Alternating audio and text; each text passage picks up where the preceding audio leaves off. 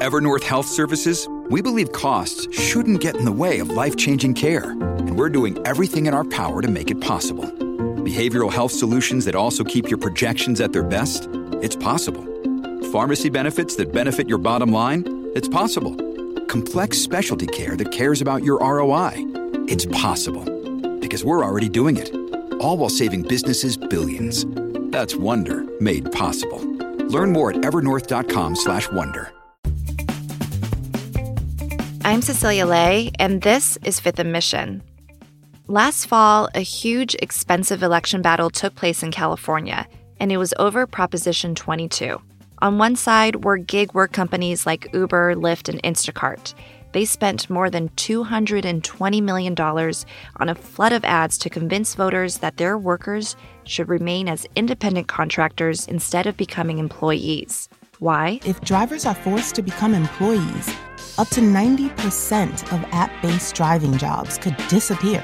And on the other side were labor unions. They argued that gig workers deserved full benefits for making huge profits for their companies, especially after they became so essential during the pandemic, delivering groceries and meals. Uber and Lyft wrote Proposition 22 for one reason to make a handful of Silicon Valley executives richer by continuing to exploit thousands of drivers like me for a profit. In the end, more than half of Californians sided with the tech companies, and Proposition 22 passed. Now, nearly 10 months after that major win for gig economy companies, an Alameda County Superior Court judge has ruled that the measure is unconstitutional. He said it infringed on the state's ability to regulate compensation for workers' injuries and that the measure's requirement of a 7 eighths legislative majority to mend the law was too high of a bar. The judge also took issue with a clause in Prop 22 that prevents gig workers from unionizing. Chronicle reporter Carolyn Said is here to talk about what the road ahead will look like for Uber and Lyft drivers and other gig workers in the state. So, Carolyn, Prop 22 was such a standout ballot measure last fall. We were inundated by aggressive ads, and it made a lot of people think about the future of gig workers, people that we really leaned on during the pandemic. Can you remind us why this was such a defining measure, not only for California, but the whole country? Well, Prop 2 was the most expensive ballot measure in California. As you said, we were inundated with ads, and that's because for the gig companies, it was an existential question. They do not want their workers to be employees. So this was their end run around AB5, California's measure that could otherwise have forced them to turn their workers into employees. They're kind of creating a whole new category for their workers who are still independent contractors, but with some benefits and, and some guarantees that independent contractors would not ordinarily have. And the gig companies are hoping that this sets a model for the rest of the nation. In fact, they're going around now to other states trying to implement measures similar to Prop 22 in other states. Gig companies like Instacart and Uber say their business models really depend on the flexibility of having independent contractors as opposed to employees. Why is that? Well, that is their line. You you shouldn't be accepting their standard line there, um, right. but that is what they say, um, and that they need the flexibility for their on-call model to have people, um, you know, respond when there are periods of high demand, but they pay them more. Um, it, it's actually not, you know, known for sure whether or not that is the case. That is what they say. Um, it, there, there are some gig type companies that do have an employee model and it does work for them. Um, the, the part that they don't talk about a lot is that having employees is very expensive, a lot more than having independent contractors. All those expenses like um, insurance, unemployment benefits, other types of benefits can mm-hmm. add up to 30% onto the employer's labor costs. And, and so that, that's kind of the, the big part they don't talk about. It could be that the flexibility is necessary to their business model, but we don't know that. That's just their line. So, more than half of Californians supported Proposition 22 last fall, but now a judge has found the measure unconstitutional. The legal explanation may be wonky for some. Can you explain why the ruling was made? Sure. So, this case was brought by a union and and they got a couple of named plaintiffs who were riders and and um, drivers, and their point was looking at the fine print of Prop 22 says that it can only be amended by the legislature with a seven eighths majority of the legislature, and that that's the only way that collective bargaining could be implemented. Mm. So, one of the main reasons why the judge ruled that the gig economy companies violated the state's constitution was because the 7 eighths supermajority needed to make any changes to the law, including the right for workers to unionize, is unattainable. Will these companies appeal? This is definitely going to be appealed. Uber, Lyft, et cetera, have already said they're going to appeal it. So it's going to go to the appeals court, and then I'm sure it would end up at the California Supreme Court. So this is not the end of the game. This is just the first step on a long legal journey. What are the next steps? So the next step is this decision has to be um, officially entered, which would happen later this week or next week. And as soon as that happens, the pro Prop 22 side will file an appeal. And once they file an appeal, it is usually standard for a decision like this to be stayed. So this decision most likely will not take effect.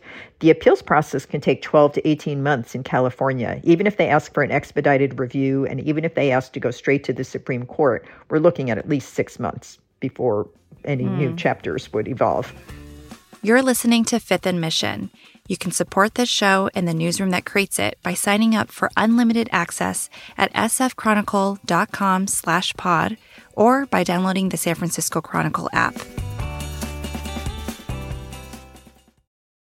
Your brain needs support, and new OLLY Brainy Chews are a delightful way to take care of your cognitive health. Made with scientifically backed ingredients like Thai ginger, L-theanine, and caffeine, Brainy Chews support healthy brain function and help you find your focus, stay chill, or get energized. Be kind to your mind and get these nootropic chews at olly.com. That's O L L Y.com. These statements have not been evaluated by the Food and Drug Administration. This product is not intended to diagnose, treat, cure, or prevent any disease.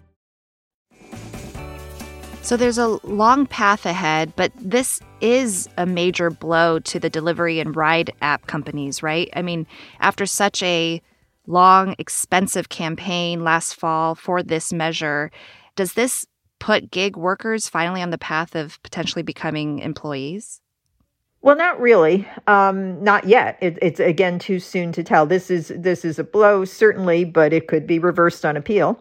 And even if Prop 22 does end up getting thrown out at the statewide level by the California Supreme Court, the workers would still not at that moment become magically employees. They did not magically become employees on January 1st, 2020, when AB5 took effect. Mm-hmm. The position of the gig companies is that AB5 doesn't affect them for various reasons.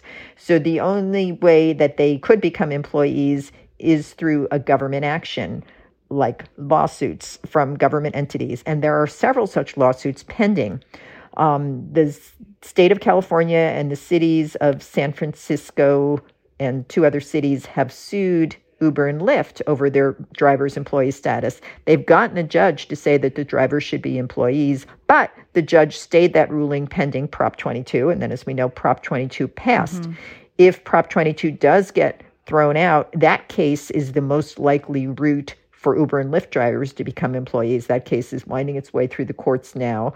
And currently, that case can only look at the pre Prop 22 time because Prop 22 would take precedence. But if there is no Prop 22, that case could be prospective, forward looking, and could change the driver's status. Prop 22 did provide some protections to workers, which I understand took effect last December. What were they? So Prop 22 has has two big new protections or guarantees for workers. One is about earnings, and one is um, a healthcare stipend. So, on earnings, it guarantees that workers will make 120% of the prevailing minimum wage in wherever they happen to live. The minimum wage is different from city to city for their engaged time. So, engaged time is key here. That's the time from when they accept a ride request until they complete the ride. It doesn't include the time when they turn on the app and they're waiting for a ride. And it also promises 30 cents a mile for that engaged time. So um, if, if you're in a city with a minimum wage of $15 an hour, that means $18 an hour in wages. And assuming that their speed is 20 miles an hour, which is about right, according to the companies, that would mean $6 an hour for mileage. So that comes to $24 an hour for engaged hours not including waiting time. Mm-hmm. And then mm. tips, tolls, cleaning fees, and airport fees are on top of that. but there's no overtime pay for working more than eight hours a day or 40 hours a week, which is important because many drivers put in really long hours. And if they were employees, they would get time and a half after eight hours a day or 40 hours a week. Mm-hmm. I mean, I remember last fall, you know, Uber and Lyft used some of their own drivers in their ads in support of their campaign. How are workers feeling now after these protections have taken place since December? Um, I don't know because there haven't been any widespread polls of them since the, these have taken place, and also most of the workers haven't been working because of the pandemic. So the polls before or around the time that Prop 22 passed showed that about 80% of drivers and couriers supported it. The other side would say that the gig companies poisoned the well by telling drivers and couriers, you won't have any flexibility. It'll be like working at McDonald's. You'll have assigned shifts and that that's why drivers um, supported Prop 22. Mm-hmm. Workers are not a monolith. They're they are all over the map. So workers have different opinions. And um, you know, on the one side, the workers who say they want to stay independent contractors say they love and cherish the flexibility. They can log in or out whenever they want. If they can fit the work in around childcare, around school, around other commitments, around other jobs, and they really, really appreciate that flexibility. And they feel like they are their own boss, and that's what they want. On the other side, the workers who want to be employees say they feel like they're getting ripped off financially. Um, they're putting in all this time. They don't get overtime pay. They don't get their expenses reimbursed, although they can write all those expenses off on their taxes. And um, they feel that the companies control them the way an employer controls an employee, and therefore they should be employees and have the protections and benefits of employment.